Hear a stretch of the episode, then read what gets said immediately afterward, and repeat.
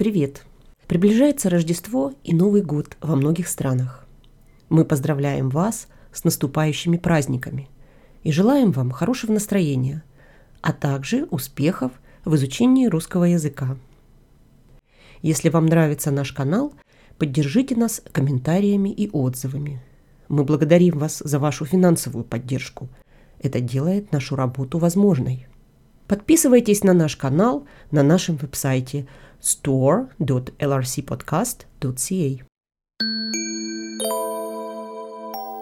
Привет, Мария. Привет, Виктор. Ну как, готовитесь к праздникам? Ну да, ты знаешь, но только вот поиски елок пока еще успехом не завершили. А в чем проблема? А ты знаешь, что елок нет в городе?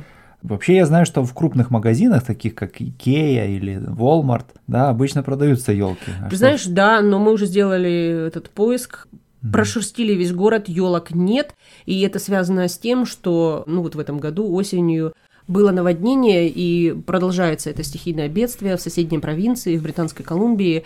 Во-первых, некоторые елки привезти не могут, а некоторые просто используют для того, чтобы строить дамбы.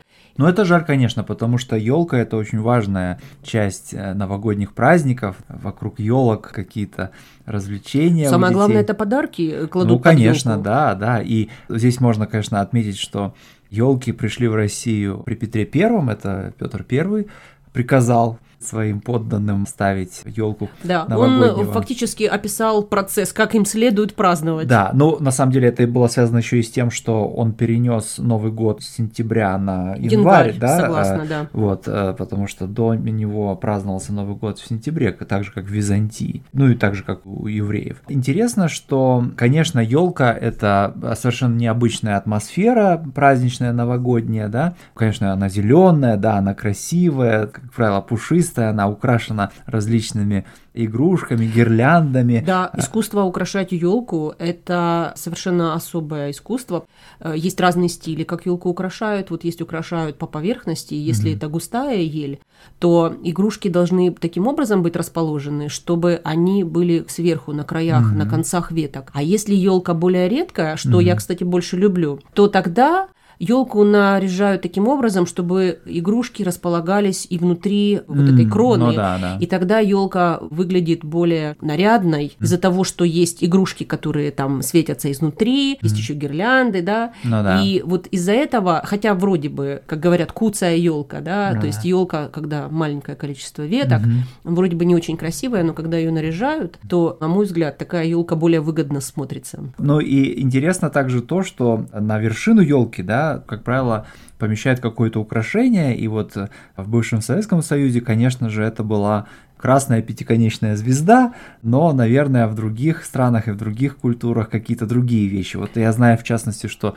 фигуру ангела, например, могут помещать на вершину елки, да? Да, ты знаешь, но не всегда даже в Советском Союзе, там сейчас в России помещают красную звезду, и она не обязательно красная. Mm-hmm. Тут, с одной стороны, совмещение символов произошло, mm-hmm. потому что звезда рождественская, понятно, что это путеводная звезда, которая возвещала рождение да, Христа. Mm-hmm совмещение такого социалистического символа, mm-hmm. да, с христианским произошло. Поэтому часто можно встретить звезду совсем не красную, там, а золотую, белую, ну, блестящую какую-то. А иногда это какая-то игрушка, у которой есть такое основание, что можно насадить на верхушку елки. Ну да, да. Верхушка, да, это большой символ, серьезный символ. Ну, да. ну вот ты говорила, что невозможно найти елку, да, но ведь, э, наверное, есть такой вариант, как искусственная елка, да? В нашей семье эти дебаты продолжаются, точнее, uh-huh. они возобновляются время от времени. Uh-huh. Мы сделали попытку купить искусственную елку, ну, когда-то, uh-huh. и прикинули ее цену. Uh-huh. И поняли, что эта елка окупится, ну, как минимум через несколько лет, 3, 4, 5 лет, в зависимости от того, какую елку ты купишь. Получается, что это поощрять пластиковую индустрию, да, ну, для да, меня. Да. И я вот думаю, с одной стороны, вроде бы сохранить елку настоящую, вроде как такой жест экологический, а с другой mm-hmm. стороны поощрить производство искусственных елок тоже несерьезно. Ну, И да. вот в итоге у нас пока победила стратегия ставить настоящую елку. Ну да, ты знаешь, у нас на самом деле очень долгое время была искусственная елка, лет 20 так, наверное, да. Но я сейчас тоже склоняюсь к естественной елке, прежде всего потому, что она пахнет совершенно необычно, да, и мне кажется, что этот запах ели – это очень важная часть праздничного, предновогоднего, новогоднего настроения, которая, конечно, никакая искусственная елка никогда э, вот, запаха не передаст. Ты знаешь, ну для меня еще это запах мандаринов, и, конечно, то, что должно быть холодно, вот морозный воздух. Помнишь, мы с тобой когда-то были на конференции в Сан-Антонио, mm-hmm. и это как раз было очень близко к Рождеству, и там было очень жарко, но при этом церкви были украшены уже к Рождеству mm-hmm. хвойными ветками, mm-hmm. и вот для меня это был парадокс, как вот Рождество, как mm-hmm. Новый год и жарко. Ну да. Но это гораздо ближе к тому, откуда произошел этот праздник. Но видишь, ель в качестве новогоднего рождественского дерева, да, это, конечно, германский обычай. Он пришел в Россию, пришел из немецких земель. Естественно, в Средиземноморье, значит, в Святой Земле, в Палестине не было елей, да, но там, видимо, в этом качестве выступали пальмы, да, или что-то в этом роде. Я, честно говоря, не знаю, я mm никаких исследований не делала на эту тему, но я думаю, что здесь опять, я подозреваю, что здесь какие-то народные верования у северных народов, ну, да, да, в европейских совпали с празднованием Рождества. Ну, да. Потому что я знаю, например, есть немецкая песня, посвященная елке, которая называется «О Таненбаум», ну, да. что означает совсем не рождественская елка, а просто ель. mm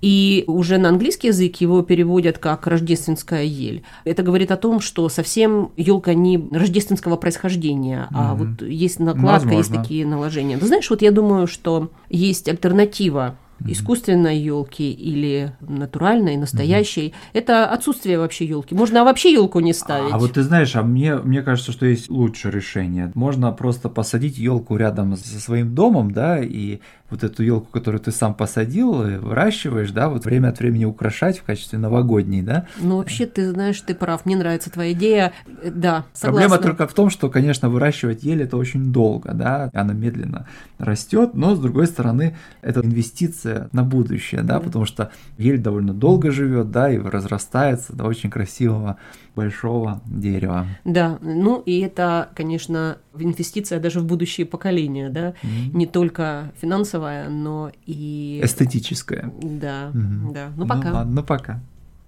А вы знаете, елку Виктор все-таки нашел.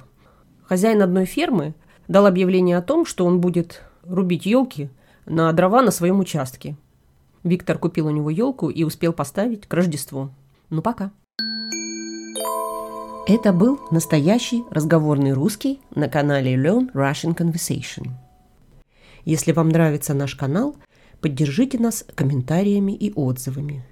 Подписывайтесь на наш канал на нашем веб-сайте store.lrcpodcast.ca.